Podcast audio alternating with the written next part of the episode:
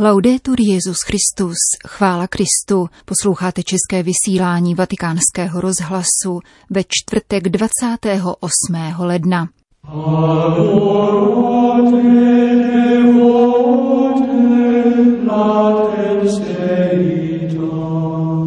Oslavit dnešní liturgické památky svatého Tomáše Akvinského zvýraznil objev snad nejstaršího freskového vyobrazení tohoto učitele církve a patrona katolických škol ve Florencii. Pius XII. a Židé, novou knihu, která na základě dosud nezveřejněných materiálů dokumentuje úsilí papeže Pačeliho na záchranu mnoha lidských životů za druhé světové války. Představíme v rozhovoru s jejím autorem v druhé části našeho dnešního pořadu, kterým provází Jana Gruberová. Zprávy vatikánského rozhlasu. Itálie. Oslavy dnešní liturgické památky svatého Tomáše Akvinského ve Florencii provází zpřístupnění snad nejstaršího obrazu tohoto učitele církve a patrona katolických škol, který se skrýval pod vrstvou omítky v bazilice Santa Maria Novella. Freska z roku 1323, přikládaná mistru od svaté Cecílie, zachycuje svatého Tomáše při slavné přednášce, již zahájil výuku na Pařížské univerzitě. Fresku studovala Gaia Ravalli, která ji datovala zhruba rokem Tomášovy kanonizace. Byla ukryta pod vrstvou omítky, protože Kozimo Medičejský po tridentském koncilu nařídil malíři Georgiovi Vasárimu, aby velké florenské baziliky obnovil podle tridentského kánonu. Většina středověkých a renesančních maleb, včetně fresek Fra Angelika, tak byla zničena a pouze několik z nich zakryla omítka. To byl právě případ Tomášovy fresky, nad níž Vazáry umístil své manieristické plátno. Existovala ovšem dokumentace o těchto skrytých dílech, na jímž základě postupovaly restaurátorské práce. Je ohromující, nakolik je freska krásná a že se zachovala v poměrně dobrém stavu. Říká otec Manuel Russo z dominikánské komunity při bazilice Santa Maria Novella. Florentští dominikáni si letos připomínají dvojí jubileum, osm století od úmrtí zakladatele řádu a rovněž tak 800 let od příchodu prvních 12 bratrů do malého florenského kostelíku Santa Maria ad Vineas, Pany Marie na Vinici. Jejich kazatelskou činnost podporoval kardinál Ugolino di Segni, pozdější papež Řehoř IX., který svatořečil zakladatele řádu a přidělil malé dominikánské komunitě zmíněný kostelík na zemědělském pozemku. Nad ním vyrostla nynější bazilika Santa Maria Novella, v níž mimo jiné najdeme též jednu relikvii svatého Tomáše Akvinského. Relikvie svatého Tomáše mají poněkud komplikované dějiny. Jelikož zemřel v opatství Fosanova, podle dobového kanonického práva ostatky náležely tomuto klášteru.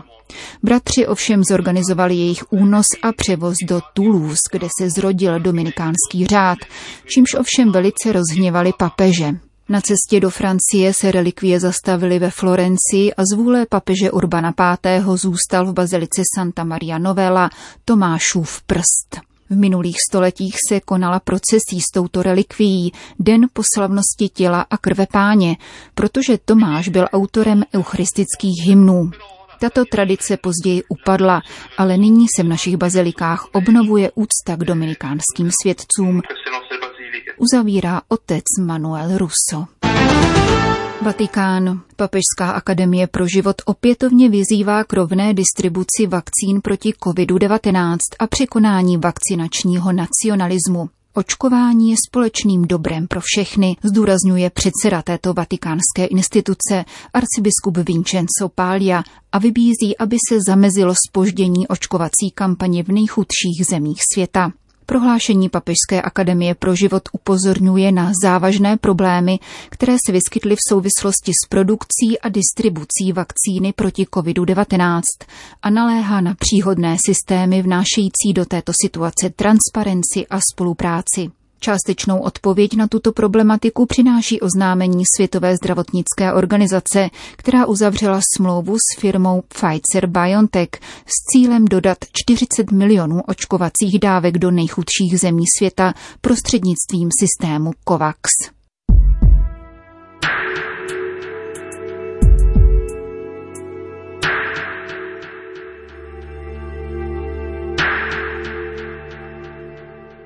Tisíce dokumentů z archivní složky nazvané Židé naprosto vyvracejí domělé sympatie Pia 12.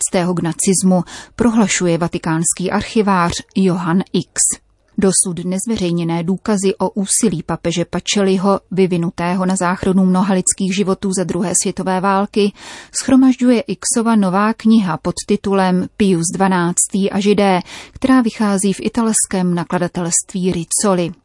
400-stránkový svazek je výsledkem dlouhodobých rešerší v archivních materiálech z pontifikátu Pia XII., které byly zpřístupněny v březnu loňského roku.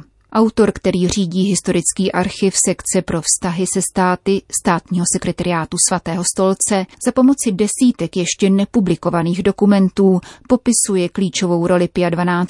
při práci zvláštního úřadu, který v letech 1938 až 1944 vyřizoval desítky každodenních žádostí o pomoc ze strany perzekvovaných. Pro naše mikrofony historik a archivář Johan X vysvětluje, proč jej při psaní této studie během prvního pandemického roku inspiroval Boccacciův Decameron. Boccaccio è stato, diciamo, il mio maestro. Boccaccio se stal mým učitelem, co se týče formálního pojetí knihy. Je třeba brát v úvahu, že náš archiv obsahuje více než 800 tisíc dokumentů, které se týkají druhé světové války. Snažit se je přiblížit na pouhých čtyřstech stranách textu byl náročný podnik, ale spolu s autorem Decameronu jsem pochopil, že jednoduše stačí zvolit téma a zkusit je převyprávit přátelům, v tomto případě mým čtenářům. Takzvaná černá legenda, tedy a historický negativní pohled, viní papeže Pia 12. z nečinnosti během pronásledování židů. Z vaší knihy ovšem vyplývá, že stál v čele úřadu, který denodenně vyřizoval mnohé žádosti o pomoc při persekuci. Černá legenda, která se vytvořila kolem Pia 12. se rozvětvuje dvěma nebo třemi různými směry. Za prvé tvrdí, že v o něch letech nic nepodnikl a přihlížel tehdejšímu vyvražďování, které si samozřejmě nepřál vidět a proto je ignoroval. To ovšem není pravda, protože archivní složka nazvaná Židé, kterou máme v našem archivu a která je celosvětově unikátní, dokazuje každodenní nepřetržitou péči, kterou papež a jedenáct jeho spolupracovníků věnovali lidem pronásledovaným po celé Evropě samozřejmě za pomoci nunciů a dalších zahraničních spolupracovníků. Tato archivní řada obsahuje stovky svazků a tisíce dokumentů. Každý svazek vypráví příběh nějaké rodiny či skupiny pronásledovaných, kteří přímo nebo skrze prostředníky žádali o papežovu pomoc.